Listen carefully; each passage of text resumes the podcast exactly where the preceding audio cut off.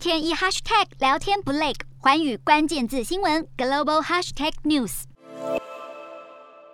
欧盟执委会正式宣布，准备分阶段停用俄罗斯石油。欧盟目前向俄罗斯进口 40% 的天然气和 26% 的石油。由于长期依赖俄罗斯能源，欧盟定下6个月时间，逐渐脱离对俄国原油的依赖。至于彻底断开俄国石化产品，则可能要花8个月，也会豁免匈牙利、斯洛伐克，让这2国继续使用俄油。欧盟也会对俄罗斯高阶军官、银行与媒体采取升级制裁措施。环球银行金融电信协会 SWIFT 系统将与俄罗斯联邦储蓄银行脱钩。针对俄罗斯官媒在欧洲的电视广播服务，范德莱恩指出，欧盟不会再向普丁提供任何传播谎言的舞台，要全方面禁止欧盟区内民众观看俄国官媒。范德莱恩最后表示，普丁想让乌克兰从地图上消失，但普丁一定会失败。然而，分析指出，当欧盟停止进口俄罗斯石油时，将导致全球石油价格上涨，而且俄罗斯还是可以把石油卖到其他国家。4月底被俄国停工天然气的波兰就被揭发是辗转透过德国继续买俄罗斯天然气。目前欧盟宣示的停用俄油的决心，但欧盟从俄罗斯进口的能源中最大宗的是天然气。欧盟对于何时禁用俄气还是没有给出说法。